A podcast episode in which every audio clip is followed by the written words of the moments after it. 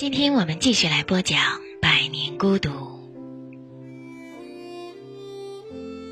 惊为天人的美人儿，作者加西亚马尔克斯，朗读陈文涛老师。美人雷梅黛斯被选为狂欢节女王，沃尔苏拉为曾孙女惊心动魄的美貌感到恐惧，却无法阻止她当选。此前，沃尔苏拉禁止她出门。除非是和阿玛兰达一起去望尼撒，但是也要他用一块黑色头巾蒙住脸庞。那些并不前进的男人，那些在卡塔利诺店里化妆成神父主持赌神尼撒的男人，都涌向教堂，只为一窥美人雷梅黛斯的脸庞。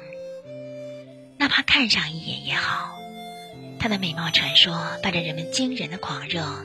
在整个大泽区流传，他们等了很久才如愿以偿。事实上，等不到那机会才是真正的幸运，因为他们中的大多数人，终生再也无法安眠。让他露出面容的男人，那个外来者，尊严尽失，陷入自轻自贱的泥潭。数年后，睡在枕木上。被一辆夜行列车压死。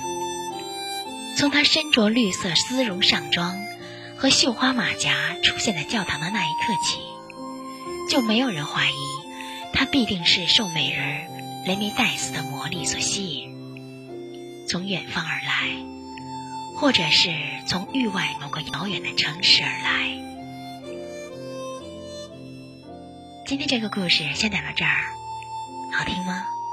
别忘了订阅哦！